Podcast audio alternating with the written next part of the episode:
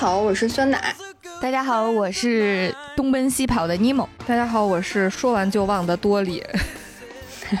这是我们仙境之桥的新一期节目。是的，同时也是我们的皮克斯系列最新一集。对，我们的皮克斯系列再开张了。然后这次其实选了一个是我第一次看的一部作品，但这部作品其实也是挺早之前的一部作品了，叫《海底总动员》。而且就是我在看的时候，在准备的时候，是我过去啊这这两个多月以来第一次、唯一的一次感受到百分百的完全的放松。所以我在这里要再次再感谢一下皮克斯。过去两个月对酸奶实在是太难了。对，就是感受到了什么是人到中年。《海底总动员》呢是第一部是在二零零三年上映的，然后第二部是在二零一六年，就其实这个时间的间隔也比较符合皮克斯出续集的这个时间的节奏。然后我自己觉得，可能是因为之前的这个《玩具总动员》就是这种翻译的方式，就是获得了还不错的反响，所以在这个中文的译名的时候就沿用了。但其实《海底总动员》的原版的英文的名字特别直接，啊，第一部的英文名字是 Finding Nemo，然后故事讲的就是千里寻找尼莫。然后第二部的名字呢是 Finding Dory，其实故事讲的就是多利离开大堡礁去寻找。他的家庭家人的故事，虽然这个找的鱼啊不一样，但是故事呢也不太相同。但是两部我因为我是两部连着看下来的，所以我自己感觉还有挺多的这个延续性和完整性的。白马跟蔡小阳应该是很早之前就看了《海底总动员》了，对吧？我印象特别深，因为我看的时候还是国配版，我就记着那个尼莫的爸爸是张国立配的，然后呢？对对对。Dory 是徐帆配的，以至于我后来再重温英文版，我觉得特别奇怪。真的，我觉得他俩配的特别好。是的，是的，就是我刚刚也没有讲，就是我这次也是就是有一个特别的体验，因为我这次特别的是去找了那个《海底总动员》的国语配音版来看的，因为我有看到评论说，就是很多年之前第一部的那个配音特别的生动，就完全没有抑制腔。然后我看完之后亲测啊，确实没有任何抑制腔，而且特别亲切。我有的时候甚至就觉得尼莫他爸就是他老家是在东北炕上的鱼缸里。就特别的亲切，有很多的翻译也是特别接地气的那种，一看就是，嗯，我们经常会说的话嗯，也是经常能听到父母跟我们讲的话。我觉得这种配音很出色，其实跟张国立和徐帆这两个人，他们的一方面是跟他们的演技很相关，另一方面呢，其实跟他们的公众形象也很相关。就是你看张国立，他其实是一个慈眉善目，然后又非常轻松的一个父亲的，就一个长男性长辈的形象。他没有那种权威性啊，所谓的压迫感呀，或者说用更现代语境的话说，那种爹味儿，他是没有的。但是你在他的角色塑造中，你是能感觉到那种特别特别亲近的关爱的感觉啊，然后同时呢又有边界感和尊重在的。我觉得这个跟他的嗯银幕形象啊，然后包括他的日常公众形象都分不开，所以在故事当中我能特别好的代入。嗯，而且就是十三年之后的第二部《海底总动员二》也是他们两个来配音的，然后也是饰演马林和多莉这两个角色。就是觉得我这两部连着一起看的时候，嗯，就有特别好的这个完整性。嗯嗯，我刚开始吧，我第一次看的是二，就是二刚上映的时候我就看了，但是一我一直没看过。然后因为说要聊这个嘛，我又紧急把一补了一下，我发现，我的天呐，我看二的时候带入的还是。尼莫，但是我在看一的时候带入的已经是他爸了，所有的行为百分百带入，真的是，所以就是感觉过了一段时间之后，身份的变化，感觉再看起来也自身的感觉非常不一样。我们一会儿可以详细聊一聊，分享一下身份转换之后的感受。然后，因为《海底总动员》也是呃很早的作品了，所以就先和大家一起回顾一下这个整个的故事的剧情。嗯，我们就从第一部，还是从第一部开始哈。嗯，我们这个故事的主人公叫尼莫。它是一只非常非常可爱的小丑鱼，它和它的爸爸住在大堡礁的一处海葵公寓里。但是不太一样的是，尼莫拥有别的小丑鱼没有的鱼鳍，叫幸运鳍，这是他的爸爸马林给他封的幸运鳍。其实就是尼莫的右鳍，但是和尼莫的左鳍相比起来，右鳍是一只未发育完全的迷你鳍，非常非常小。为什么尼莫左右两只鳍不一样大呢？是因为在他即将出生的前几天，他的爸爸马林和他的妈妈珊珊在家门口遇到了一只正在觅食的大鲨鱼。妈妈珊珊不幸被夺去了生命，她另外的三百九十九个兄弟姐妹也丧失了生命，只有爸爸马林和尼莫幸存了下来。但是尼莫的卵呢也受到了一些损伤，所以导致他出生之后，他的幼鳍就再也没办法长大了。从此之后呢，尼莫和爸爸马林相依为命，这样一直生活下来。爸爸马林把家搬到一处更安全的海葵公寓里面，可以远离鲨鱼的视线。然后也是因为尼莫的幸运旗，以及尼莫又是在爸爸马林在这个世界上唯一的一个亲人，所以马林对尼莫的照顾可谓是风控级的照顾，从来不轻易让尼莫出门，也绝不可能让尼莫离开自己的视线。就连尼莫已经到了上学的年纪了。马林甚至能够为了尼莫的安全一拖再拖，不想让尼莫太早去上学。但尼莫呢，其实是很向往去学校的。开学的这天一大早，尼莫就喊醒了马林，说要去上学。可刚出家门口，尼莫就栽了个跟头。马林就赶快把尼莫扶起来，顺势就把他带回了家，从头到尾给尼莫做检查，问尼莫：“你头晕不头晕啊？你还看得见我吗？你知道我是谁吗？哎，你看我身上有几条白色的纹呢？”你看，你还会不会数数呢？然后尼莫确认了所有 尼莫没有任何问题之后，才准备送尼莫出出门去上学。我觉得这个特别有代入感，因为每次当我儿子从床上掉下去磕到头的时候，我都抱着他说：“磕啥没有啊？”给他指指一个二，这是鸡。对，我觉得这个特别的形象，然后就是呃特别的亲切，就觉得我小时候应该我爸妈也会也对我做过同样的事情。嗯，而且尼莫家呢，他们家出门有个出门法则，就是要虚晃四枪之后才能出门。什么叫虚晃四枪呢？就是先踏出去一步，再退回家，再踏出去一步，再回家，来回个四次，确认外界没有任何问题了，才能真正出发。我就觉得，就是他们出门的这个方式有点像我家最近 为了为了为了防疫出门的方式，一定要喷不不知道多少遍酒精才能出门。但是为什么要这么做呢？马林说，因为海洋里危险无处不在，所以要时刻保持警惕。嗯，但是尼莫呢，肯定就没有这样的意识了。他到了学校，尼莫对所有东西都特别的感兴趣，都想去试一试。马林却拉着他的幸运旗说：“你最好就跟着我，哪儿也不要去。”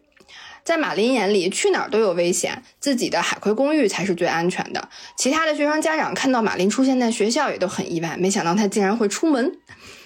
这个时候，学校的福分雷老师也上班了。准备带着学生们开始去上这个户外的探索课。尼莫十分兴奋地和其他学生一起跳上雷老师的背，就准备去探险了。马林赶紧跟上，就嘱咐这个班主任雷老师说：“我们家尼莫啊，这个鳍特别小，他不能游太长时间，而且他的游泳技术也不行。我一般十分钟就会让他停下来歇一会儿。”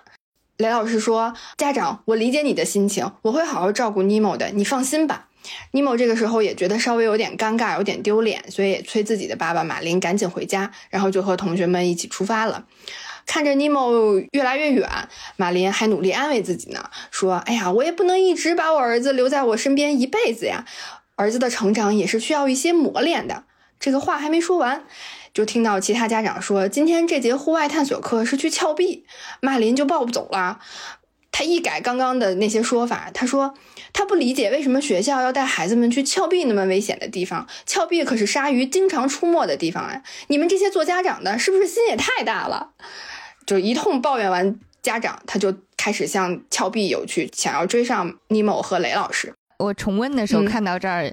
是心里稍微有一点隐隐讨厌马林的。因为你会想到现在，比如说举报中国奇谭的家长呀，或者是就是觉得电视上不能放他们觉得不好的节目呀之类的。嗯，但是孩子们其实是不会这样觉得的，因为尼莫就一点都不觉得危险。他应该是第一次自己独自离开海葵公寓，看到了这个五彩斑斓的海底世界，而且他还听到了老师教授的各种各样的海洋知识，甚至还交到了自己的新朋友。尼莫早就忘了海洋里有危险这个家训了。尼莫甚至和新交到的朋友们游到了这个峭壁的边缘，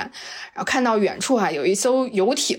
还准备去这个游艇一探究竟。在这里，就是国语的配音版特别逗。我第一次听的时候还没听明白是怎么回事，还倒回去重新看了一遍。就可能是因为为了凸显这个小朋友发音和词汇量都不多吧，或者说的不准确。就尼莫的那些同学管游艇叫游定。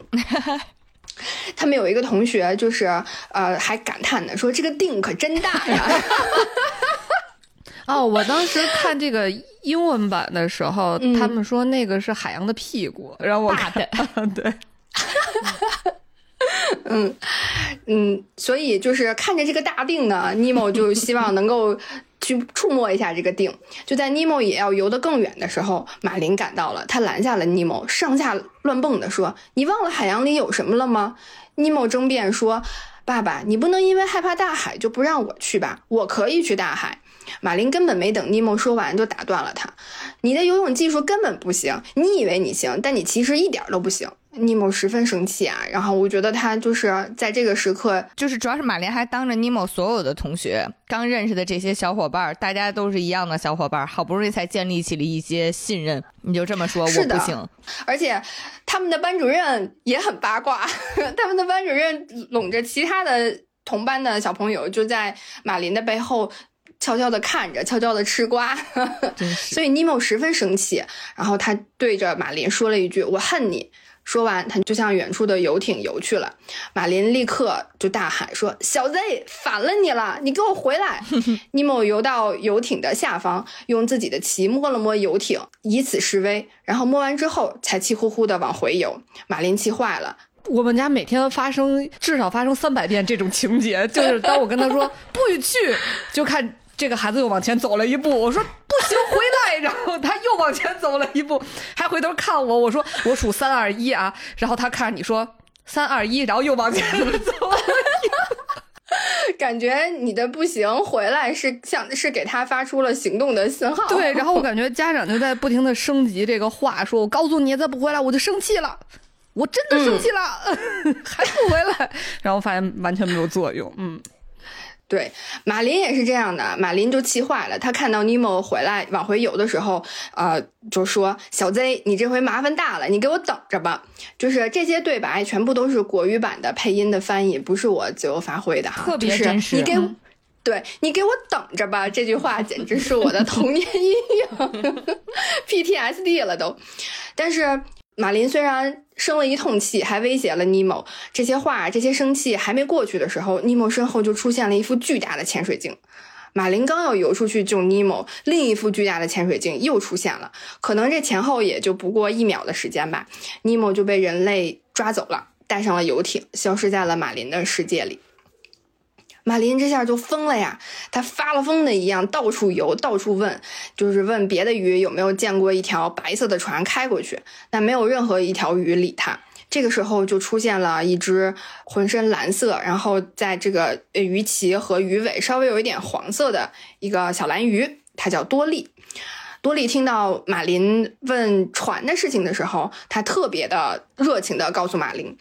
自己刚看见一只船开过去，我可以带你去带马林去找这只船。马林特别的高兴，就跟着多利游了出去。可是刚游出去没多久，马林就发现多利有点不对劲。多利开始和马林玩起捉迷藏了，还和马林说：“你别老跟着我呀。”马林就一于懵逼呀、他问多利：“你这是说什么呢？你不是要带我去找船吗？你快告诉我船去哪儿了。”多利说：“哦，我刚刚看到一条船往那儿开了。”马林这一下就觉得更不对劲了，他拦下多多利说：“你这是干什么呢？你刚刚说的可不是这个方向啊！你这是拿我寻开心的吗？你搞搞清楚，我可是小丑鱼，你少在这儿跟我班门弄斧。”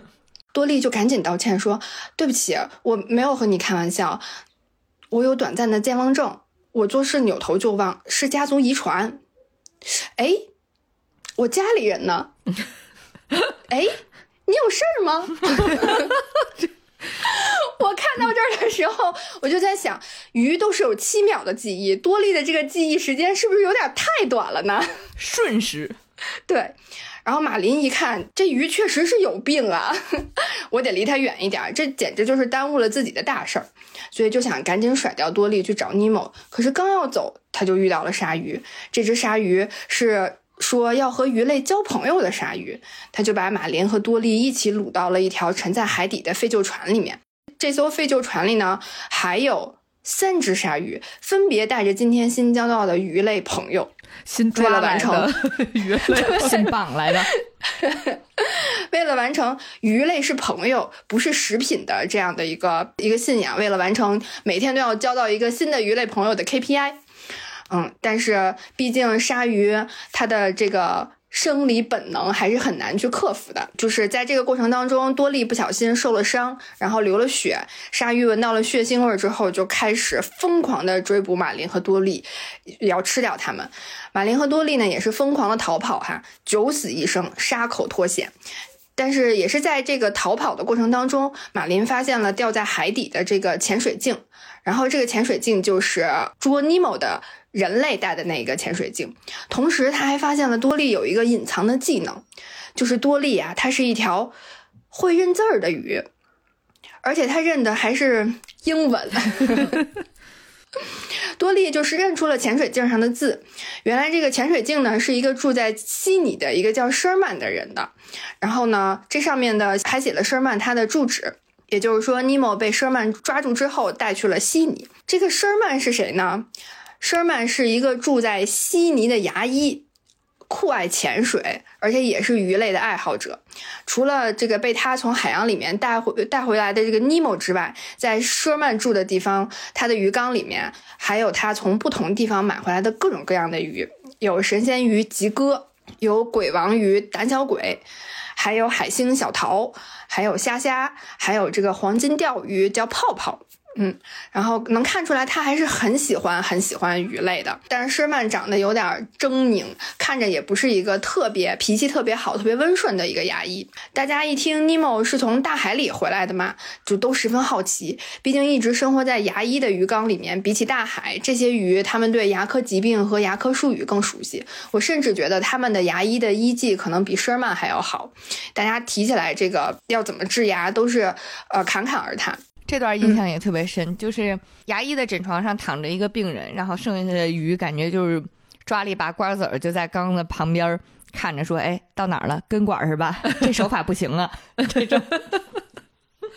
那段我觉得还挺有意思的。我觉得真是把这个看牙当直播那么看，嗯，现场的这个看牙的解说。但是牙医为什么要抓尼莫呢？其实牙医是准备把尼莫送给自己的外甥女达拉作为生日礼物的。达拉呢是一个戴着牙套的一个有着长着雀斑的这个这么一个小姑娘。这个小姑娘可能也是比较活泼好动吧，反正应该也是挺喜欢鱼的。但是她就总是爱把装鱼的这个塑料袋呢甩来甩去，就没有一只鱼在她手里能活过一集的。而且就是舍曼他他的这个呃诊室里面有一张达拉的照片，嗯，达拉的达拉很开心，然后手里拎着一个呃塑料袋，塑料袋里面有一只鱼，这只鱼已经翻了肚子了，就可想而知这个活泼好动的达拉有对于鱼类来讲有多恐怖。我感觉达拉的那个适合《玩具总动员》里边拆玩具的那个小男孩。一种一脉相承的感觉都非常的可怕，就是我看好多弹幕都在说这童年 心理阴影这种。是的，但尼莫听到达拉的故事之后就十分的害怕，再加上他其实也没怎么在大海里遨游过嘛，他见到这么多的鱼也挺害怕的，所以就是，嗯，情急之下就说我要找我爸爸，然后一不小心就被卡在了鱼缸过滤器的那个管道里面。大家就喊这个神仙鱼吉哥，让吉哥帮一帮尼莫，但吉哥却说尼莫自己可以出来的，我我不会帮他，他自己可以的。尼莫就怯生生的跟跟吉哥说：“我的鳍受过伤，我做不到。”吉哥说：“你可以的，你按照我教的方法，一定可以做到的。”然后吉哥就教了他啊怎么逃生的方法，按照吉哥教的方法，尼莫确实果然就逃出了这个管道，而这也是尼莫第一次自己做成一件事儿。对于尼莫来讲，尼莫特别的激动。其实我看到这儿的时候，其实还挺有感慨的。嗯，因为最开始的时候，就是这个尼莫他这边的鳍不是发育的不太好嘛，然后但是他爸爸还给他取名，管那个旗叫那个幸运旗，就是 Lucky Fin。我还觉得，哎，这还挺好的，说把孩子的这个缺陷包装的非常好。但是其实，当你已经把他特别对待的时候，呃，其实，在孩子心里已经有他自己也会很在意，他不会因为你把他叫 lucky fin，他就觉得我这是很独特、特好的那种独特。因为其实看到最后发现，尼莫他自己对自己这个鳍小，然后他爸每天说，哎呀，他可游不快啊，他可不太会游。其实他都是往心里去的，就是在尼莫的心里，他自己也认为自己是不行的。嗯，是的，而且特别就是，呃，我当时看的时候，看到尼莫卡在那个管道里面，然后讲说我的鳍。受过伤，我做不到的时候，我第一个反应就是想到了在那个他们他在学校在峭壁的时候，马林跟他说：“你以为你行？你的游泳技术根本不行。”马林不仅仅只是跟尼莫讲，他还跟尼莫的老师讲，就是他感觉就是全方位的三百六十度的在跟尼莫讲说：“你自己一个人是不行的。”本身也是削弱孩子。嗯，但是神仙鱼吉哥却是用不同的方式鼓励了尼莫，而且吉哥也是从大海里面被施尔曼抓回来的。在尼莫靠自己啊逃出了管道之后，他们还举行了一个尼莫的入教仪式，还挺可爱，可中二了。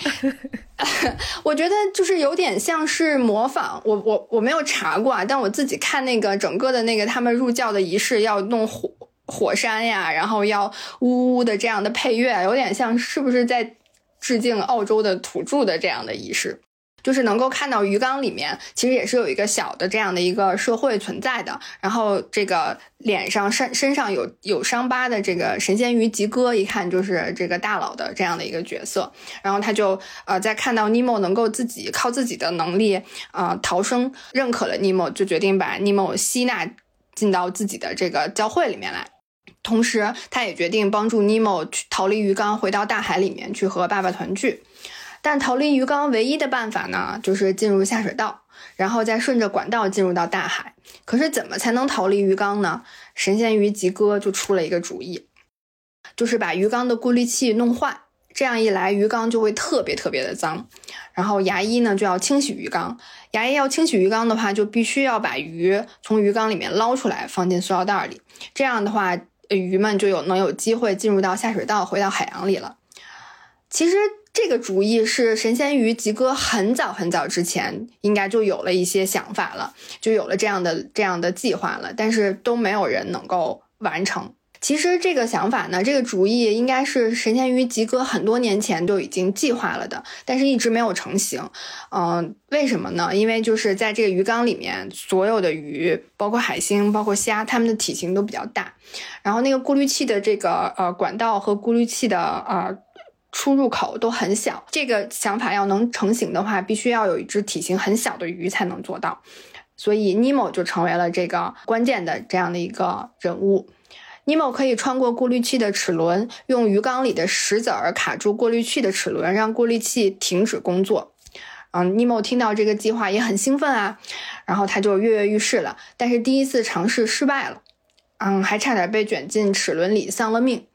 尼莫又再一次觉得是因为自己的右鳍受过伤太小了，所以办不到。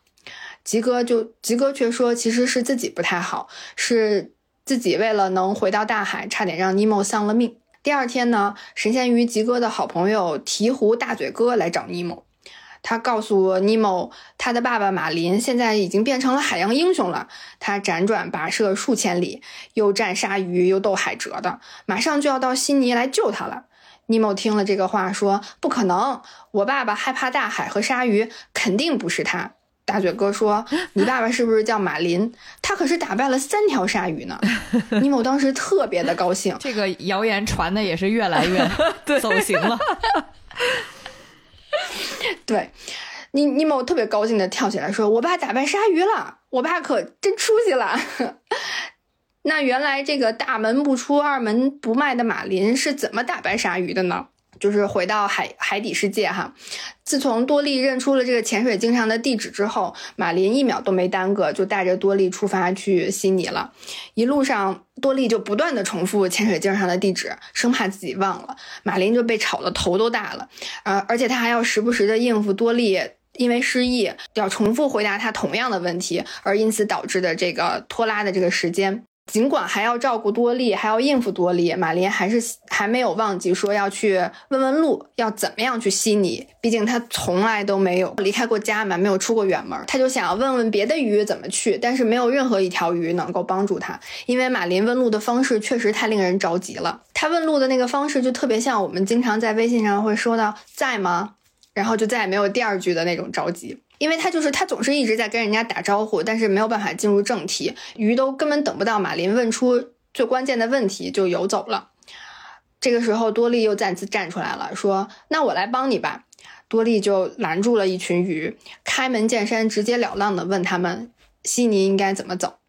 一下子就有了答案。这群鱼告诉多利，穿过一道海沟，然后从下面通过，找到东澳洲暖流，然后一直跟着走就到了。马林和多利就按照这一群鱼的指示，很快就游到了呃那个海沟。我当时记得特别清楚，那群鱼特别好笑，就是他们有一种演的方式给你展示出来，一会儿变成一个箭头，然后说你会遇到这个跟着这个暖流走，然后他们中间真的就有一个流，然后还有一条鱼，一群鱼在那儿走，然后要不然就是箭头，箭头还是一个立体的，你就特别清晰的是往那边指，所以我觉得这些这些鱼特别好笑，嗯。裸眼三 D 的一群鱼，他们一直是在给你做效果，虽然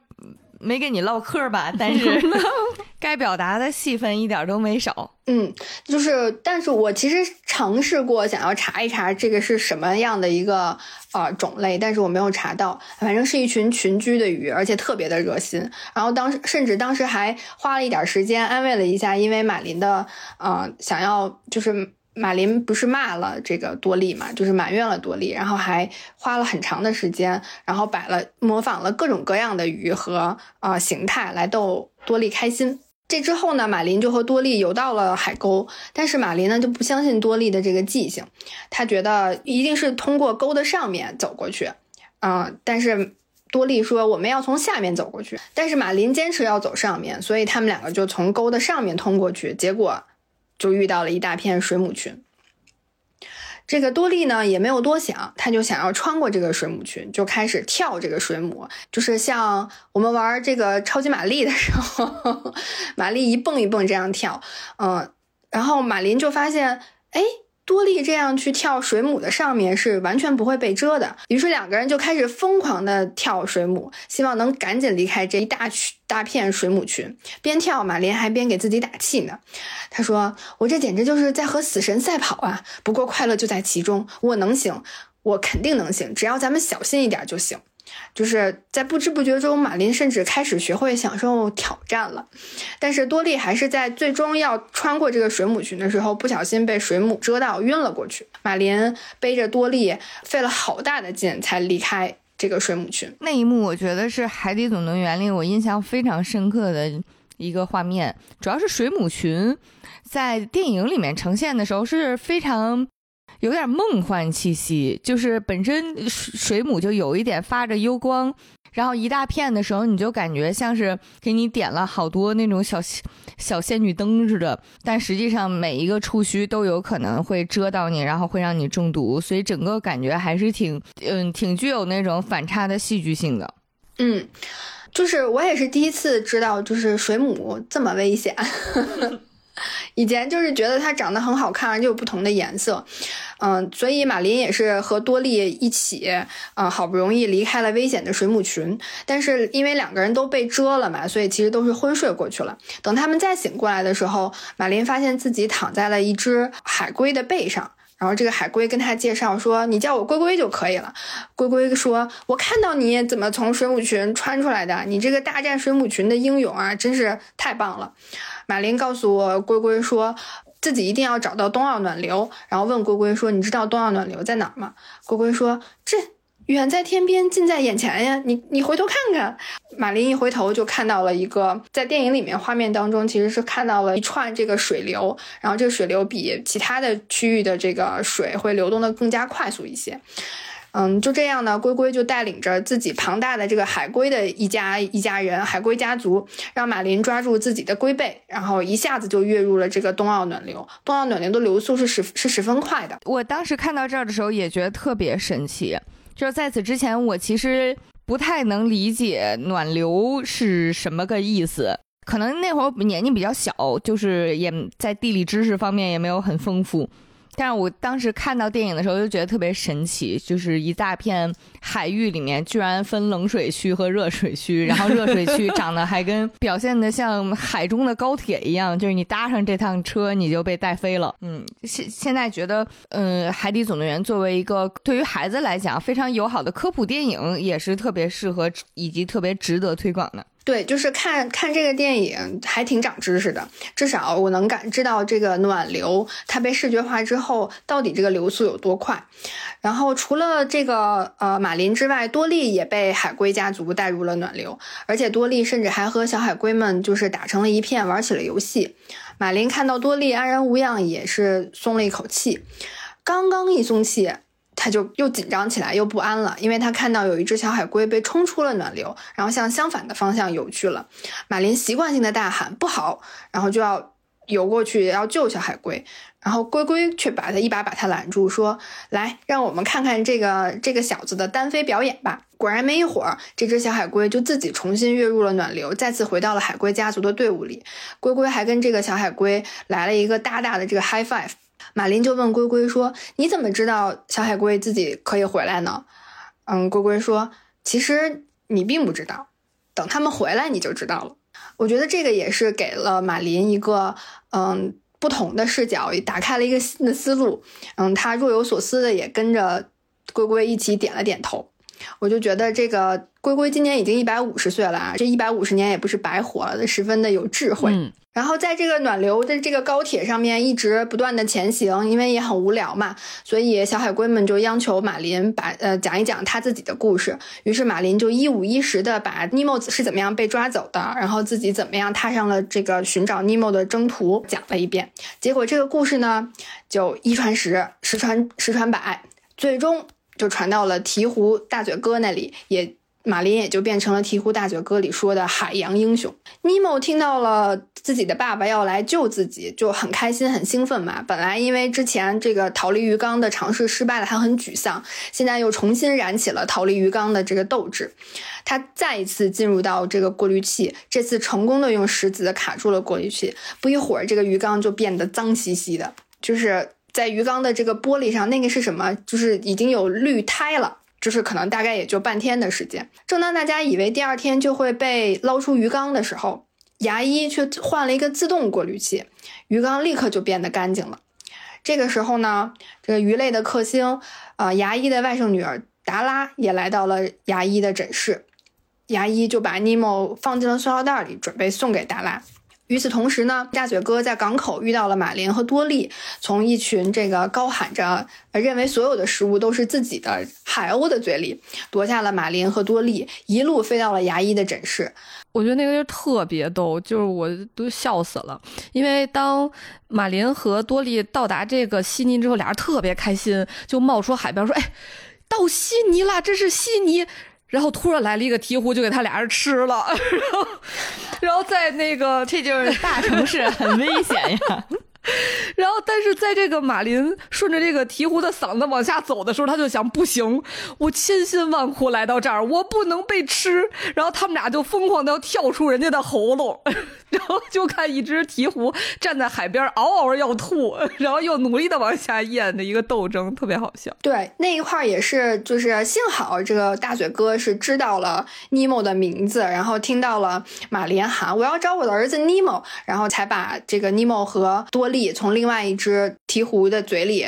救了出来，救出来之后，他们就飞到了牙医的诊室嘛。然后刚到牙医的诊室，马林和多利就看到达拉正在疯狂地甩动着一个塑料袋，那个塑料袋里面就装着尼莫。然后神仙鱼就是眼看着这个尼莫就就要。体力不支就要就要晕过去了，神仙鱼这个吉哥呢，就让大家推翻鱼缸里的假山，然后自己趁着假借着假山的高度，一下跃出了鱼缸，跳到了达拉的头上，最终就把尼莫送进了这个下水道。尼莫也再一次回到了大海里。可是马林呢，没有看到后面这一幕，他误以为尼莫死了，所以回到大海之后，他感谢了多利。他说，如果没有多利的帮助，自己是不会走到这里的。但是现在尼莫已经死了，他也不知道应该何去何从，所以他就和多利告别了。和马林分开之后呢，多利就又开始记不住事儿了，这个感觉病情加重了。所以当他遇到回到大海里的尼莫的时候呢，他一开始都没认出来尼莫。嗯，最后是在看到水管上悉尼的字样的时候才想起来。就这块有一个还挺有意思的就是翻译，就是他刚开始尼莫告诉他，告诉多利说我叫尼莫，然后多利说什么？你叫鸡某，我当时就觉得这个不仅记性不好，这耳朵是不是也应该去看一看呢？但是最后看到了这个海底水管上面写着悉尼的这样的字样的时候，多利突然又想起来了，他想起来自己为什么会在这儿，自己是和呃自己是陪着马林来找尼莫的，所以他就带着尼莫。立刻去找了马林，终于马林在大海里面，在他们在悉尼的这个港口的大海里和尼莫团聚了。可是才刚团聚没到一秒吧，这个多利就和其他的鱼一起被钓鱼网拢住，然后要被升到水面上去。尼莫就想起了神仙鱼吉哥曾经在鱼缸里面教过自己的，就是一起往下游就能撑破这个渔网。于是他也要游进渔网里面去救多利。马林就拦住了尼莫，不让他去。他说：“我不能再失去你了。”可尼莫却跟爸爸说：“爸爸，我一定能做到，我一定能救出多利的。”马林其实还是这个时候还是习惯性的想说：“你不行的。”但是我觉得他这个时候应该是想到了龟龟和他讲的话，犹豫了一下，他反而改口了。他对尼莫说：“你说的对，我知道你一定能，我来帮你一起。”于是呢，尼莫、马林和多利就让所有的鱼一起往海底游，最后把这个渔网的绳索给压断了，所有的鱼都获救了。嗯，在海底呢，马林和尼莫也父子二人也算是和好如初了。马林和尼莫道歉，说自己做的不对。尼莫也和马林说。爸爸，其实我一点都不恨你。就是好多人在在真正糟糕的事情发生之后，对于他来讲极其痛苦的事情是，他会想到自己最后一刻自己是怎么做的。就比如说尼莫，其实他痛苦的点是，如果他和他他和马林没有相遇的话，那他和他对父亲说了最后一句话是“我恨你”。哦，嗯。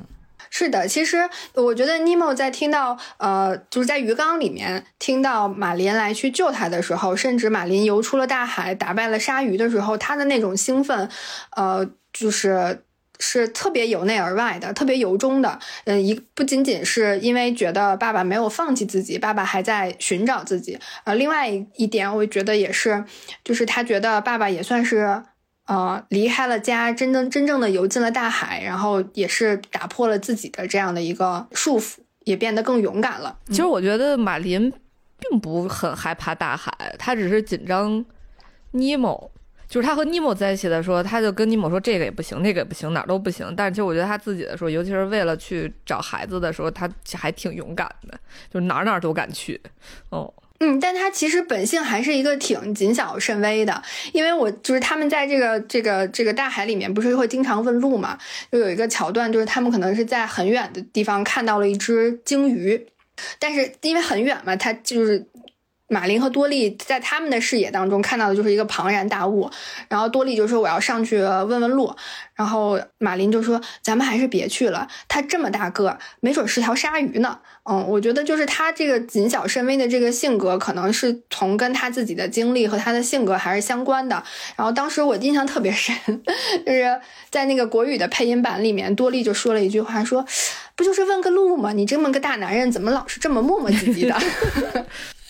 然后马林就说：“我现在不想跟你讨论是男人还是女人的问题，我觉得我们保命最重要。”所以他其实对于鲨鱼和对于大海里面的未知带给他的这些恐惧，感觉是一直陪伴在他就是整个生活里面的。然后再加上尼莫又是他自己呃唯一的一个亲人，唯一活下来的一个小一个小孩儿，所以他可能就更加的就是谨慎，更加小心，也更加保护。啊，尼莫了，嗯，就是聊到这儿，我才突然想到的。刚才听故事的时候，意识到有一个非常微妙的点，就是当别人跟尼莫说你爸爸正在到处找你的时候，其实尼莫的第一反应是不可能，因为我爸爸害怕大海。就是他的这个反应，其实对于其他观众来讲，因为我们知道前因后果，会觉得还挺不可思议的。但是站在尼莫视角上来讲，这个就是作为家长在和孩子去日常沟通的时候，他传达信息出现了很严重的问题。其实马林对尼莫的所有的措施，不是因为他害怕大海，而是因为他害怕失去尼莫。但是在尼莫那边，他没有感觉到的是。你害怕失去我，他感觉到的是大海很危险，爸爸很很害怕大海。这个本身在沟通上其实是一个非常特别大的一个偏差，但是这两个点本质上是有巨大不同的。一个是，如果是基于我不想失去你的话，那马林既会因为一定要保护好尼莫而变得非常的胆怯，也会因为一定要再找到尼莫而变得非常勇敢。嗯，我其实，在看第一部的时候，就是讲到，呃，马林害怕失去尼莫所做出的那些种种的保护、种种谨小慎微的那些啊行为的时候，还有事情的时候，我其实特别有共鸣，因为我自己就是觉得，我就是从小是一个被保护的特别好的一个小孩儿，就是比如说我升学呀，然后我。呃，转学，然后呃，可能要换不同的班级呀，然后要认识不同的人呀。我当时会有那种胆怯的心理的时候，我就会跟我跟我父母讲，然后我父母就会，他就会告，他就会帮我去找学校的老师，说，哎，能不能把我把我的孩子和他的一个什么什么朋友分到同一个班去？我在那个阶段会觉得我我的爸爸妈妈好爱我呀，就是他能够满足我所有的需求。但其实到后面去。就是再往后看的时候，再长大再回顾的时候，我就会觉得其实这也是一种，嗯，过度的保护，因为他他们其实也不相信我有一个可以很很好的、很快速的适应新环境，然后去和别人交朋友的这样的一个能力，所以他们就想保护我，让我能够有更多的确定性，而不是在更多的未知的情况下去受到伤害。嗯，这个其实是我当时在看，嗯，《海底总动员》的时候，我听到。马林和尼莫讲说你不行的时候，就是我就觉得我从小到大的这个成长的过程当中，听到我父母跟我讲的最多的也是这个你不行。因为有一个特别特别，就是我到目前为止都还能记得的是，大概我高中的时候高考完吧，就是那个暑假，大家不是都会出去玩吗？我有一个同学，然后想约我去啊，就是游长江，就是坐轮船轮渡，然后从长江的上游一直 我跟坐到下游，同时瞳孔地震。我们俩以为我脑补的是毛主席横跨，我说你们这个理想是有点宏大呀。就当时就是是想坐坐轮渡这样游下来，然后呢，这样坐船就是就是当相当于把长江的沿沿线的城市都玩了嘛。然后我就就是跟我妈就去讲了，说我想去，呃，我妈就没让我去。我妈说，因为那会儿是夏天嘛，我妈说，万一要是发大水了怎么办呀？你忘了九七年的时候了。嗯，然后还说，你说就你们两个人去，你们俩能行吗？你俩能知道，就是就是不是该被人骗了呀？然后就是各种各样的担心，然后提了各种各样的理由。可是我当时就觉得，我好不容易高考完了，我还不能出去玩一趟吗？就是我也挺坚持的，就很想去。最后就是我还是妥协了，因为最后就是我家里人跟我说，你要是去了的话，我们在家里会特别特别担心的。真的会睡不了觉的。然后听到这儿的时候，我就 我就妥协了。我说那好吧，我说那我不去了。嗯，就是我觉觉得这个也是呃，我算是一个比较极端的例子吧。就是他我的父母可能没有办法相信我，嗯，有去独立解决问题的能力。嗯，而且我觉得这个其实是，即便我现在已经。人到中年了，他们还是会对我有这样的怀疑。就像尼莫当时已经成功的从呃逃离了呃牙医的诊室，回到了大海里面。他想要再去救多利的时候，马林还是会犹豫，他还是没有办法在第一时间就是百分百的就相信尼莫。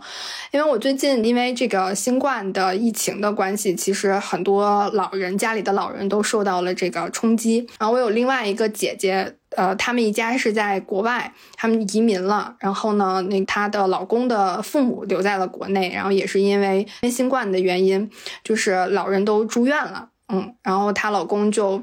啊，自己一个人从国外飞回了国内，然后去照顾她的父母，然后在大概不到一周的时间吧，就是把父母的呃住院、出院，然后父母家里的家具换新，然后还找好了这个小时工、保姆、护工，就是把所有的事情在一个星期之内都办理妥当了。然后当时我妈妈跟我说这件事情的时候，她有一句感叹，就是让我还挺。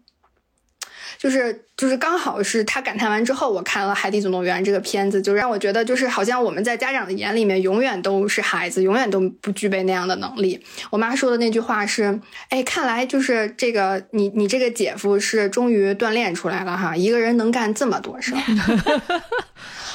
啊，然后我就想说，一个四十多岁的人，五十岁的快五十岁的人了，什么事儿干不了呢？然后就是，我就会觉得这个是传统的，就是很传统、很传统父母的这个想法。他不管你长到多大，你在他眼里你都是小孩儿，你永远都做不了那些他认为他能做的事情，他你永远都做不到。就是他觉得只有他能做到，但是你做不到，即便你已经四十多岁了。看完这个片子，就有一个疑问，就是会想说。父母真的会就是相信孩子吗？就这种相信，不是说我相信我的孩子善良，我相信我的孩子真诚，而是相信我的孩子他自己能够独立的生活在这个世界上面。就是如果真的会相信的话，什么时候会相信呢？我好期望期待这一天到来，我爸妈能跟我讲说，我现在很相信你，我相信你一定没有问题。就是我就还挺羡慕最后，呃，马林真的放手让尼莫去自己去。经历风雨，然后成功的把多利解救出来了。我觉得那一刻其实对对尼莫来讲，可能是更能够让他放开自己，让他自己觉得更开心的那一刻。嗯，我我这个点我真的觉得太微妙了，就是我也没有等到这一天，我已经有孩子了，虽然我也不相信我的孩子，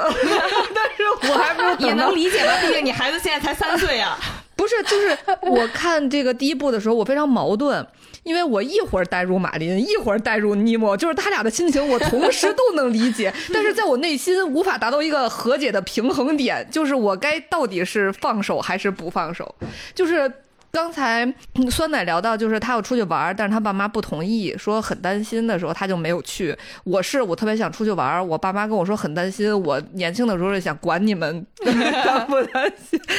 对吧？但是我现在已经理解了，把孩子送到幼儿园还要趴在。操场边上一直往里看的 家长的心情，就是就是这样的。嗯，就我的视角可能不太一样，因为我是属于偏散养的那种。嗯，也不能说我我我我家里人对我有多么放心吧，但是也有可能因为年轻的时候他们确实太忙，完全说没有办法，就是理解一下。毕竟把孩子开在身边死盯着也是需要精力的。所以我那时候情况，我觉得就是。比如说自己放学回家，然后我会很自觉的给家里报个平安啊，我到家了。就是这个这个习惯，我恨不得到了现在都会有。就是比如说，如果我七六七八点钟到家了，我可能我会顺便给我爸打电话说一下，呃，问问，顺便也问问他在哪儿，就是会养成这种习惯。然后呢，可能是因为这种习惯的建立，所以他就知道我是一个有数的人。然后呢，比如在我大学的时候。我可能跟家里说，哎呀，挺想去哪玩的，嗯，然后我有可能下一个假期的时候自己就去了。到了地儿之后，跟我爸说一下，就是我觉得我刚才听你说的那件事情，我会觉得就是这种信任感对于孩子能做到什么程度？当他这么做的时候，你相不相信他能解决这个问题？这个的起点一定不是父母的放手，而是你做到。就是可能在你做到这件事情之前，是会有对于父母一些限制的突破，或者说压根儿不能说钻钻空子吧，但是也是攻其不备，在他没注意的时候，你先自己出去玩过一趟，然后并且顺利摆平了一些事情，或者是怎么样，就是你建立了这个信任，然后并且表达了我需要这份信任的这个意愿。我觉得在这个过程当中，父母和孩子之间的信任是能够慢慢建立起来的。所以，我刚才听酸奶讲他，他妈妈评价别的人，哎，你看看那个人现在锻炼出来了。我我的第一反应是，那你得先让我锻炼呀。不是，我觉得可能是，终于等到了四十多岁才有了一个锻炼的机会。哦，也可能是为了锻炼，所以跑了是吧？不是，因为我觉得有时候家长还挺喜欢代劳的，就是觉得你干不了，然后他要多帮你干，然后还，然后终于你有了一个机会的时候，可能已经他确实年纪很大的时候，你才会有这个机会，他才发现哦，原来是他可以做。但是因为我是一个比较躺平性的家长，我现在尽量有什么事儿都给我儿子去做，你就快让儿子给你写 PPT 了。所以 从小就开始锻炼是，吧？所以我觉得我现在就是给他非常充分的成长空间。嗯，嗯，我我其实挺同意，嗯，白马说的，就是呃，想让父母相信孩子，那可能先，可能孩子需要先跟父母证明我自己真的是可以做到的。嗯，我也尝试过，而且我觉得我也真的证明了做到了。但是过一段时间他们就忘了，他们就还是会觉得我做不到，所以我。在看到《海底总动员》的那个结，就第一部结尾的时候，我真的就是很，我很想站起身来，然后走到我妈的身边，问问她：“你到底什么时候能相信我呢？” 就是我会觉得，有的时候这种就是父母对于孩子的这种爱或者这种照顾，可能是出于他的本能，呃，或者是出于他他的一种就是经年累月的这样的一种本能，他可能从一开始就没有，就是就即便。到了你成年，到了你甚至中年的时候，他仍然还会觉得说你是小孩儿，就是他我可能我们已经完成了和就是所谓的这个弑父弑母的这样的一个一个一个心理上的一个状态的一个变化，但是可能太暴力了，准确但暴力，就是心理学上的一种术语嘛，嗯，不是不是那个意思啊，嗯，不是，但是但是。但是我觉得，就是好像父母可能还挺难走，就是往前迈出这一步的。所以，我当我在看《海底总动员一》的时候，我特别想采访蔡蔡小阳的。我不知道他的心情是怎么样的，因为他其实有了一个身份的不同的转变转换，然后就是有可能，也许他可能更理解孩子了，或者他可能更理解啊父母了。嗯，是的，因为。真的有了孩子之后，你慢慢才发现有一句话说的挺对的，就是不是孩子离不开父母，而是父母离不开孩子。嗯嗯嗯，因为当这个小宝宝从小腻着你、黏着你，然后到现在，我儿子有时候会跟我说：“你别亲我。”那 当能能这么叛逆，这么直接，就是你会突然发现，这个小孩有时候他可以自己去做一些事情了，就是他不有时候不需要你了，你会有一点点失落的，嗯嗯嗯嗯，可能有的家长会慢慢的调节这个情绪，然后让孩子有更多的空间，但是有的家长可能就没有办法放弃，于是决定生个二胎。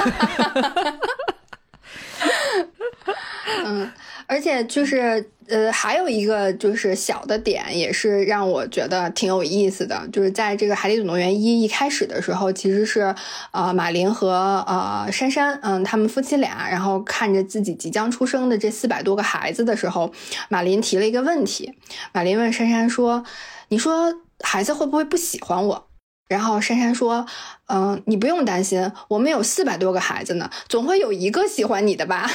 不可能都不喜欢你。”然后我就在想，就是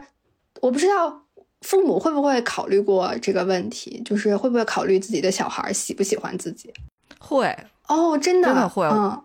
真的会。我每天都会问我儿子说。你你爱不爱我？或者是我现在采取另一种方式，是我老觉得不要逼迫他，因为我让我现在就是每天不停的和他说“妈妈爱你，妈妈爱你”，然后说“你爱不爱我？” 有时候我会觉得自己稍微有一点点偏执，但是其实你会再通过各种蛛丝马迹，就在想这个孩子，我在他的心里还有没有像他更小的时候的那么重要？嗯嗯嗯。哦，我觉得这个这一点特别的奇妙，因为我我以前完全没有想过，就是没有从这个角度想过，所以当时我看看到这个就是马林提出的这个问题的时候，我就在想，后面一定是尼莫不爱他了。就是你别说人对孩子了，嗯，我姐养了小狗之后。他在，因为他和那个小狗的感情非常好，然后呢，他在网上订了一个照片墙，然后那整个照片墙里九张照片全是狗的。你你你别说作为父母的感情了，我作为妹妹，我看那照片墙，其实第一反应是不是就一张我的都没有吗？你让我挤挤，我给你就放个你我狗仨人的合影，行不行？我占三分之一还不行吗？嗯，哎，我所以，我刚才有另一个想法是说，是不是多生几个孩子，你就不担心了？因为孩子为了说妈妈更爱谁，他们都会扑向我。嗯，所以就是我以前完全从来没有从这个角度去想过，然后嗯，不知道是因为最近是因为年纪长了，还是因为这个，呃，刚好《海底总动员》它有这这样一个情节，我反而就会从就是往这个方向去思考，然后我就觉得，哎，当了父母，就是真的还是挺不容易的，而且是挺难的一件事儿的，就是你要不断的去摸索，不断的去调试，然后。嗯，和你的小孩去做磨合，我觉得还是挺不容易、挺伟大的一件事儿的。嗯，我其实看开头有一个感触挺深的，就是觉得可能只有你有了孩子之后才会体会这么深的一个剧情，就是就是马林和珊珊他们把他们的鱼卵宝宝，就是四百个宝宝是。放在一个海葵的那种就是洞里面，然后但是他们自己呢是在另一个海葵那个群里面生活，然后有一天他俩正要出去看宝宝的时候，突然一回头就看见那个大鱼了，就是牙比他们俩还长。这个时候马林就跟珊珊说：“现在咱俩只要回去躲在这个海葵里面，肯定这个鱼就不会来追咱俩了。”但是珊珊就会觉得，如果我们俩躲在海葵里，那个鱼可能就会去吃我们的鱼卵宝宝。但是马林就一直跟他说：“你快进来，他不一定能发现那个鱼卵。”然后你就看见珊珊看看大鱼，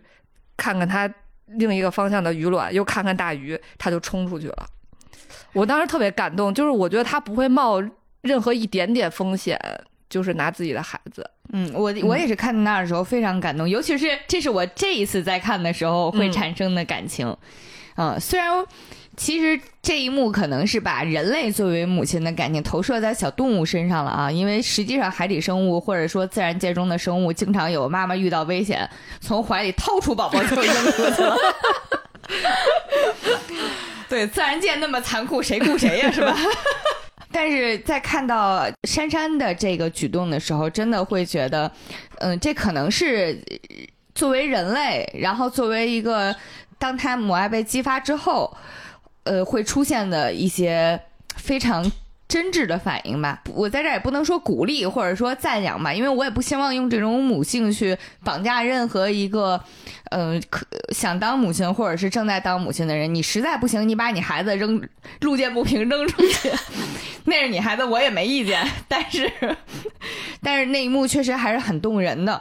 嗯，所以虽然，嗯，《海底总动员》整个听起来就是是比较低龄向的，就是我第一次看的时候就觉得是完全是一个，嗯，面向小朋友的这么一个电影。但是因为现在，嗯，年纪大了，在看的时候，其实还是有很多的共鸣和感触的。我觉得在马林和尼莫之中，其实。更有病的显然是马林，就是他心里面你是能看到很严重的作为家长他经受的创伤的，他所有的一切反应都不是出于自然的反应，而是他出于创伤之后的后遗症。我当时看到就是他在照顾尼莫的时候使出的那各种各样的什么出个门要四进四出啊之类的时候，我我其实第一反应是我想起了之前看过的一个电影，那个电影叫《亲爱的》，主题也是。呃，孩子丢了之后，父母怎么一直去找孩子的时候，但是找那个过程先不说了啊。印象比较深的是，当时黄渤是扮演的那个角色，他把孩子终于找到了之后，有一幕我印象特深。那天晚上呢，呃，他要出去扔个垃圾，就是在门垃圾桶就是在门口没几步，然后他要出门之前，他突然停住了。回头看了看屋里正在睡觉的孩子，然后他就把孩子直接像一条毛巾一样搭在肩膀上，然后背着这个孩子出去扔了垃圾，然后又回去了。就是想到这一幕的时候，还是会觉得挺感动的。就是你能从他这一个动作当中感觉到他的创伤其实一直都没有好过。日常生活中，家长产生马林这种感情其实还是很难的。我们也我们也相信大部分人。可能都还是比较顺利呀，比较幸运的，能，嗯，带着自己的孩子长大。但是如果真的他对于社会上的这些不安全，然后在混合上对于孩子的担心产生了过度保护，这些其实是没有办法。他有一天自己突然开悟了，觉得没事儿，我孩子自己能行啊，他们是不太可能的。我觉得，因为当时酸奶在讲的时候，我的脑海当中出现的形象是，他们就像大楼外面的常春藤一样。就是它的自然而然的生长路线，就是按照自己的方式，慢慢的把保护，把自己的这些对于孩子的，嗯，说不好听一点，可能是控制，慢慢的全部都覆盖上去，这是它的生存方式。你也不可能真的就像哪吒一样，咔嚓一下 把长春藤给挖了，这事儿是不行的。但是呢，作为孩子，可能要养成的方式是，那我真的就要从我的生活方式上面。嗯，尽量至少保持一些距离，呃，然后可能让这个疼能够以一个比较有合理的距离的方式，然后我们这样互相守望，这个可能是相对比较健康的方式。因为像酸奶的情况就是，你试了，你成功了，然后你又长回来了，常春藤也会长回来呀。冬去春来，夏天依然郁郁葱葱，对不对？嗯，所以我我我会有这种感觉吧。嗯嗯，我看黄渤说他很少会走不出戏。他说演完这个《亲爱的》是他有一点走不出来，比如说带着孩子去商场里上厕所，想想要把孩子放在外边，还要不停的喊这个孩子跟他说话，就想不去了，还能再忍一忍。嗯，刚刚就是《海底总动员》第一部，其实也是给我们展现了很深厚的这个父子之间的亲情嘛，看到了爸爸马林和嗯孩子尼莫的成长。其实严格来讲，如果是按照小丑鱼的真实习性来拍的话，在珊珊被吃了之后，马林就会自动变性成为一个母鱼。所以《海底总动员》的故事，严格来讲，你说它是一个，呃。儿行千里母担忧，这 么一个母子戏也是可以的。这是男妈妈找孩子，嗯，然后第二部其实就。把视线放到了多莉的身上，嗯，我觉得也是有一个互文互应、相互呼应的这么一个关系吧。第一部的时候是多莉帮助呃马林和尼莫父子二人团聚，然后在第二部里面，其实更多的还是呃就是呃马林和尼莫父子去帮助多莉寻找到他呃他的家人和他的家人一起团聚的这么一个故事。我们在第一部其实已经知道多莉患有这个短暂的健忘症，她对自己的过去和父母的记忆都十分的模糊，嗯，然后呢，就是唯一记得的只只知道自己有这么一个病，而且还这个病还是多亏多莉的父母查理和珍妮不断的给她重复这个强化，然后她才记下，她才记住的。但是她是怎么和父母走散的，然后父母叫什么，然后在哪儿走散的，就是多莉完全不记得。所以在多莉的这个成长的过程当中，即便嗯，他每天都很想要去找到自己的父母，但是，嗯，求像很多的其他的鱼都做了求助，但是都是都没有办法帮助他，因为没有任何一个啊有效的、有用的这样的线索。我在第一部的时候就有一个感觉，就是多利对马林和尼莫真的是真爱，就是他连自己叫什么不知道，父母想不起来，然后要去哪儿干啥都不知道，然后他就能把那个。尼莫被抓到哪儿？那个地址完整的背下来。对他从头到尾没有忘记过。对他不断的在重复，然后也是因为这个多利这样的真心吧，嗯，然后他其实后来就和马林和尼莫一起回到了那个马林和尼莫的家，大堡礁，他们生活在一起。然后突然有一天，多利就想起了一个地址，加利福尼亚的明珠莫洛湾。嗯，然后他就觉得，呃，就是。多利多利跟马林跟尼莫讲说，这个就是我的家乡，我一定要去。所以这一次，嗯，马林和尼莫，嗯，又和多利再次踏上了这个穿越大洋的旅程，来到了加利福尼亚的明珠莫莫罗湾。明珠摩罗湾是一个什么地方呢？其实是一个海洋生物研究所。原来多利和他的父母是住在这个海洋生物研究所里的深海奥秘展区，嗯，也是在这儿，嗯，就是多利和他自己的父母走散的。然后进入到这个生物研究所之后。多利遇到了一个新的朋友，呃，章鱼汉克。然后在章鱼汉克的这个帮助下，嗯，多利拿到了这个生物研究所的这个地图，然后进入到了这个深海奥秘区。然后在整个他在探索这个深海奥秘区，然后希望能够找到他的爸爸妈妈的这个过程当中，他经常会因为一些关键词而想起了他与父母过往的回忆，就像就是记忆拼图一样，一片片拼凑起来，最终，呃，这些拼图带着多利。来到了深海奥秘展区，来到了回到了他的他在奥深海奥秘展区里面，他和父母一起住的这个家，而这个家的路其实也是通过呃一个一个贝壳串成了线，做成了指示牌，带领着多利回到了。这个家，然后多利在深海奥秘展区呢，还有一个自己很好的一个朋友，这个朋友是一只白鲸，叫做韵儿的白鲸，也是在韵儿白鲸的这个帮助下，他最终在深海奥秘展区，在生物研究所外的这个啊海底的水域里面找到了。他的父母，他的父母其实是在多利失踪之后，也顺着多利的足迹找了出来，但是没有找到多利。嗯，但是父母做了一件特别我们从小到大都知道的一个一个一个一个法则，他们就站在了原地，他们站在原地等着多利回来，他们相信多利一定会记起来，一定会回到呃海洋生物研究所这个外面的这个区域来找他们。果然。在经过了不知道多少年之后，多利终于凭着他的记忆拼图找到了这个地方。而且在多利在找到父母查理和珍妮所在的这个区域的时候，他其实也是靠了一个线索找到的，就是我们刚刚提到的贝壳。嗯，然后这个其实也是我觉得是整个片子，嗯，还是挺让人感动的一个情节的一个部分的。让人感动这个词说的太保守了，就是。截止到现在，即使我整个故事都忘得差不多了，但依然对于那个画面特别栩栩如生。嗯，就是，嗯，他父母的小屋依然是坐落在海底一个非常不起眼的角落，但是这个小屋的四周都被父母用贝壳铺出了不同的路径，然后铺向了四面八方，铺向了非常非常远的远方。哎呀！嗯，对，当多莉回来的时候，看到他父母的第一眼，他的父母每个人都抱着一捧贝壳，平复一下情绪啊。在，因为我在豆瓣上看到这张截图的时候，其实评论区都在说，就是这一幕简直效果就是万箭穿心。因为我以前看过一个美剧，就是有一个类似的剧情。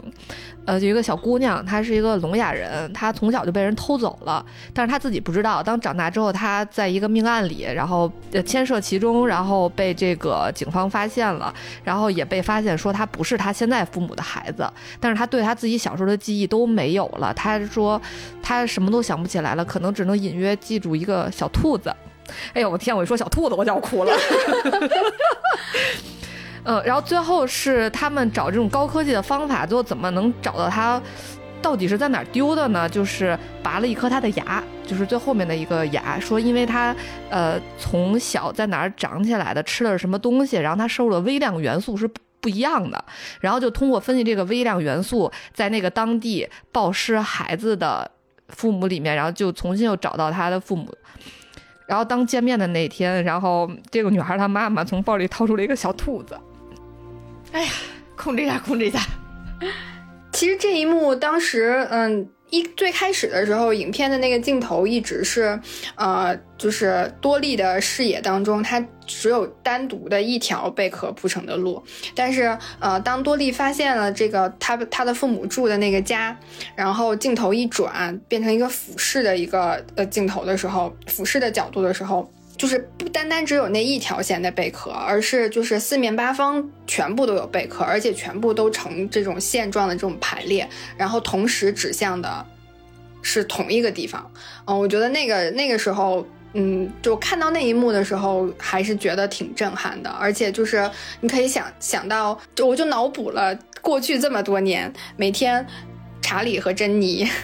就在海里拾贝壳，嗯，然后在海里铺贝壳。嗯，就是靠着拾贝壳、铺贝壳，嗯，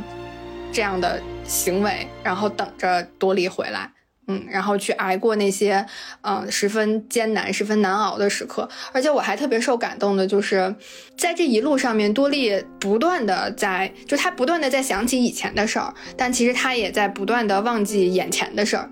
就是我我我我在想，她会不会就是这个短暂的失忆症，是不是就是阿尔兹默？是不是就是老年痴呆？阿尔兹海默症？对，就是，呃，你能看到他在整个那个剧情、整个故事里面不断的想起，然后忘记，想起，忘记，但是他从来都没有放弃过。嗯，然后最后就他和他的爸爸妈妈，呃，聊的时候说了一句话，嗯，让我觉得还挺感动的。他跟妈妈说：“因为是家人，所以我才一直想念你们。但因为一直想念你们。”所以，就算我忘了所有的事情，我也还是能找到你们，用我的方式。这个其实是在最后，他要去解救鱼，呃，其他的就是被送往另外一个城市水族馆的那些鱼类的时候，他的父母拦住多莉说：“你能不能不要再去，不要走了？说那很危险，我们才刚刚团聚不久。”然后多莉呃安慰他妈妈说的这样的一番话，嗯。我我没有看那个英文的字幕啊，就是因为我看的也是呃国语配音版的，就是他最后说用我自己的方式，应该就是在英文里面应该讲是用的，我不知道是不是用的 in Doris way，我觉得那个。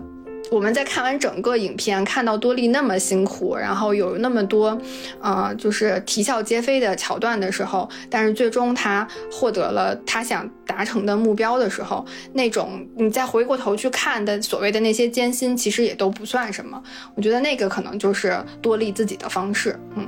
我当时这个看第二部的时候，给我印象特别深的就是当多莉不停的回想他小时候的场景的时候。从头体会到，当一对父母生下这个孩子，然后这个孩子好像有一点点缺陷，然后在他的成长中，你需要付出更多的努力去帮助他的这么一个过程。比如他父母会一遍一遍的教他唱那歌，比如说遇到了激流怎么办呀，或者一遍遍跟他说你一定要就按照这个贝壳才能找到家。但其实像多莉，他真的就是连玩捉迷藏数一二三之后就忘了这事儿了，然后父母还在一遍一遍的陪伴他。我觉得这都是一个对于父母来说很。艰难的过程，嗯，尤其是最后多莉她是怎么和父母失散的呢？也是因为她半夜醒过来，听见妈妈在哭，嗯，因为妈妈觉得太难过了，这个孩子以后该怎么办呀？嗯，所以我觉得从就是最后虽然是一个高潮，让大家嗷嗷哭，但是从这个多莉的回忆中，已经能这个情绪是在慢慢堆积的，我觉得是在你讲到这个之前，我其实真的还没有往。就是父如果父母生下一个特殊的孩子会怎么样这种事情，嗯，因为那天我还看了一个帖子，然后看完之后就还挺有感慨的，就是他说他生的两个孩子都是自闭症，我的天哪，我快我听了就已经心梗了。对，然后但是他后来两个孩子都趋于正常人了，就是他真的一遍一遍的带着这个孩子，他说尤其是老大自闭症是。不说话那种自闭症，就是谁也不理这种呢，他就每天只要有时间，大概每天要至少五六个小时推着老大出去，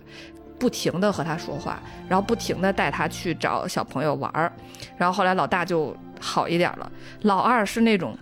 狂躁型的，就是只要可能是对外外外界的那个环境刺激反应特别明显，对吧？对对。就是这种更难。他说他没有办法，只好背着老二每天出去，然后到处去。比如老二看到小汽车的时候，就是稍微能平静一点。他说他每天就背着他出去，给他买小汽车。然后那时候又照顾老大，又照顾老二。然后就是，而且老老老大老二经常你带着他上了公交车，公交车嗡一响，老二就。崩溃了，然后你就要不停的安慰他，然后不停的带着他走。你可能听起来很短，可能从一两岁开始，一直到四五岁，这个孩子就好了。但是其实对于妈妈来说，就是每一天、每一天、每一天，你都在不同不停的重复。然后从你早上一睁眼就开始，你就要去弄这个孩子，一直到晚上睡觉。我觉得就其实这个过程特别像多莉的爸妈在铺那个贝壳。对，嗯。我觉得就是现在体会一下的话，你会觉得在这个过程当中，不敢想的一点就是你不知道自己的付出会不会有结果。呃，对，因为确实至少在孤独症这件事情，也就是以前叫自闭症，至少在孤独症这件事情，确实有研究说，如果能尽早干预的话，你这个孩子是有可能被摘帽子。嗯啊、但是呢，尽早干预这个词没有办法概括在这个过程当中父母要做出的巨大的努力。嗯然后就说到这儿，我其实也也在想，之前看《亲爱的》那个电影里的时候，呃，有一个桥段让我印象特别深，但也是我看了之后我才知道，原来世界确实是这样。就是当黄渤他们一直在找孩子的时候，他们加入了一个找孩子的这些父母的组织。然后呢，那个组织里面，大家经常就要坐在一起，就像国外的那种互助会一样，手拉着手，然后给彼此打气，分享谁谁谁找到孩子了，就是这种事情。但是其实，在这个过程当中，他们也会遇到很多的骗子，就是因为当人一旦你有了巨大的心愿，然后一定要得到的东西，你有了非常明显的所有人都知道的渴望之后。就会有坏人开始利用这些，嗯比如说就是告诉你，我有你孩子的线索，你现在给我打五万块钱。就我就不敢想，如果是我，我看到这个消息，我是不是就得把钱打过去？我觉得这个可能是对于父母来讲，你根本不可能，就是劝自己说这人是个骗子，是就是你你不太可能用理性的去驯服这个过程当中产生的微小的希望啊。而且你不打这个钱，你以后就会后悔说，是不是因为我没打，所以要不然我可能早就找到对。所以当时看那个电影的时候，就会觉得，就是失去孩子的父母本身，他们内心深处经历的那些，就是他们会经历的令人恐惧的东西，实在是太多了。嗯，就是其实《海底总动员》已经是一个非常温柔、非常童话的一个呈现效果了，现实世界要更加的可怕很多。就是虽然刚才讲了这么多，听起来有点过于黑暗的东西啊，但是说回来，在日常生活当中，其实我们是没有办法，无论说因噎废食，还是说过度保护，就是在保护中间如何取得和生活的平衡，就是不能没有办法给出一个特别粗暴和简单的行之有效的方式。但是我那天看到黄执中在上一期节目的时候，他讲到了一个概念，他说我们常常说我为了保护你，所以禁止你做什么样的事情。他说，但本身这是一个概念上的误区。保护是什么？保护是你要去拿一个很烫的东西，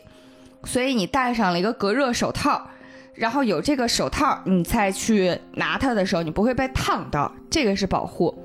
但是如果你说你为了保护我不被烫到，所以我不让你拿这个东西，那这根本就不是保护了。所以我们一定要明白，就是在这个过程当中要做的是给你真正想保护的人去兜底，去确保他做他想做事情的时候不会有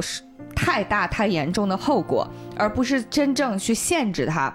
马林最开始可能就是因为过度控制和过度保护，所以才产生了后面的那一系列的故事吧。我刚才本来想说，其实多莉的父母一直做的是这件事情，包括，呃，努力的陪伴在他身边，然后教他各种生存，呃，关于记忆的生存的技能，包括你要记住贝壳，你要记住找到贝壳就找到回家的路这一件事情，然后并且把这件事情真正的、深深的植入到了一个有失忆症的孩子的脑海里。我觉得真的都是父母做的非常正确的事情吧。因为你其实你很难真正把一个孩子永远的关在他家里。当然，如果从现实生活当中你硬关也不是不行，但是你没有办法判断你硬关的时候他是不是快乐的，他是不是健康的，他会不会关着关着他觉得虽然能活，但是活的实在是没意思。就是这个都是我们不能判断的。嗯嗯，所以，嗯，尽管多利丢了，这不是一个正面的例子，但是我始终觉得多利父母做的事情是正确的。嗯，因为我觉得他多莉的父母从来没有说你不能出去啊，这个水草外边都很危险啊。当他父母就是一遍遍教他，发现他其实还是学不会的时候，他父母没有把他关在家里，而是当多莉看着别的小鱼快乐的在那个深海探索区玩的时候，他说我可以去吗？他父母也说可以啊。嗯，我觉得还挺好的。嗯多莉是一直是一条快乐的小鱼。嗯嗯，这个也特别符合，就是多莉在两部电影里面展现出来的那种乐观的和积极的一个性格吧。我觉得跟他的父母关系还挺大的。嗯嗯。然后呃，就是还有一个点，我看，因为我是连着看完了两部嘛，就是中间可能不是像大家可能隔了好多年之后，然后再看第二部，可能会有一些遗忘。我这两部连着看下来之后，还有一个地方还挺，就是让我觉得，嗯，皮克斯的温暖还。也一直存在的这样的一个感受，就是在这两部电影里面，其实除了呃马林、尼莫和多利之外，嗯，还有很多很多动物的角色，嗯，都是作为多利、马林和尼莫的朋友出现的，啊，比如说包括就是在第一部我们讲到的那个一百五十岁的带着马林冲浪洋流的这个海龟。嗯，然后还有就是在第二部里面，这个多利的鲸鲨的这个朋友韵儿，嗯，他有着高度的近视，然后完全就是在他基本上就是生活在模糊的世界里面，看什么都只能看个大概。嗯，然后还有就是第二部里面的这个帮助去到这个深海奥秘区的这个章鱼，它只有七个触角。嗯，然后还有包括像尼莫的幸运旗呀，然后还有第一部里面这个呃，在呃悉尼的鱼缸里面神仙鱼这个吉哥的伤疤，然后甚至还有嗯第一部里面的这个鲨鱼的互助会，他们说呃为了能够改掉自己吃吃鱼的这个毛病，嗯，然后我发现这么多的角色，就是每一个角色每一个小动物每每天每只鱼，他们都有自己或多或少的一些缺陷。就是基本上没有因为这个缺陷而被限制住自己，他们可能更多的是找到了呃彼此，然后通过和彼此之间的这样的一个互补的这么一个这个方式，然后来支持彼此，然后有这样的特别让人羡慕的友情，然后最终完成了他们想要做的事情。有一个特别特别经典的一个场景，就是在第二部里面，那个韵儿要。离开这个生物研究所，进入到海洋里面，但他也很害怕，因为他说他高度近视，他完全看不到任何东西，他不知道进入大海之后会怎么生活。然后他的邻居是一只白鲸，叫贝利。然后那个白鲸贝利就和他讲说：“没关系，我可以做你的眼睛，你跟着我一起出去就可以了。”我觉得那个时候就是让我想起了曾经有一个朋友跟我说的一句话，就是其实我们每个人都有病。嗯，我们每个人 可能都受过呃这样或者那样的伤害，可能还有真正的有这样那样的生理上的缺陷，或者是心理上的受挫。每个人都是这个样子的，但我们其实可能都一样。但是我们正是因为我们每个人都有病，所以我们才能聚在一起。我觉得那个就是让我这两部看完之后，除了嗯多利、尼莫和。马林他们之间的对家庭、对这个亲情的这样的一个执着和坚守之外，这些所有的有着缺陷的朋友们的相互的支持、彼此的扶持，也让我特别的感。其实他的这个话吧，让我想起来那个脱口秀大会里面那个小佳，小佳那个脱口秀演员，他是有一点点脑瘫，所以他日常表现，无论是口齿啊，还是肢体动作，会比其他人要看起来不协调一些。但是呢，他在某一期节目里面，当时有一句台词，其实在他原本的设计里面是，嗯，有人经常说他有病，然后呢，他对此的反应是“你才有病”，这是他的原原本的原稿。然后当时王建国帮他审稿之后，替他把这句话给改了。改之后的那句话是：“这个世界上我们都有病。”只不过我稍微看起来明显一点，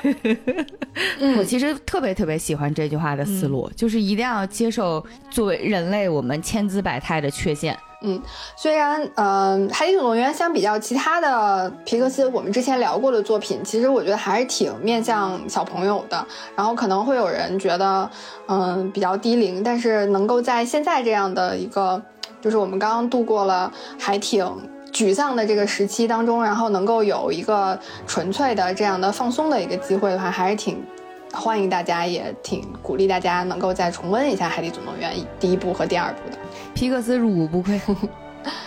那行，那我们今天就讲到这儿，我们下期节目再见。拜拜啊，如果听到这儿喜欢我们的节目，别忘了点一下订阅关注，还可以留言和我们讨论你的想法。如果能给一个五星好评就更好啦，感恩。结果从在上面通过的时候，就遇到了一大片海蜇群，水母这个是不是水母呀？jellyfish。我看那个，但是它的那个配音说的是海蜇，海蜇海蜇和是是从海鲜视角看的吧？但是，哎，jellyfish 的翻译是水母和海蜇。所以就是它当它作为食材的时候，它是海海蜇蜇是吗？真的，我这是头一次意识到海蜇就是水母。那就说水母吧，水母是不是比较形象一点？嗯，是知道是就是海蜇，我只能记着是醋拌的，我记不住它大概长什么样。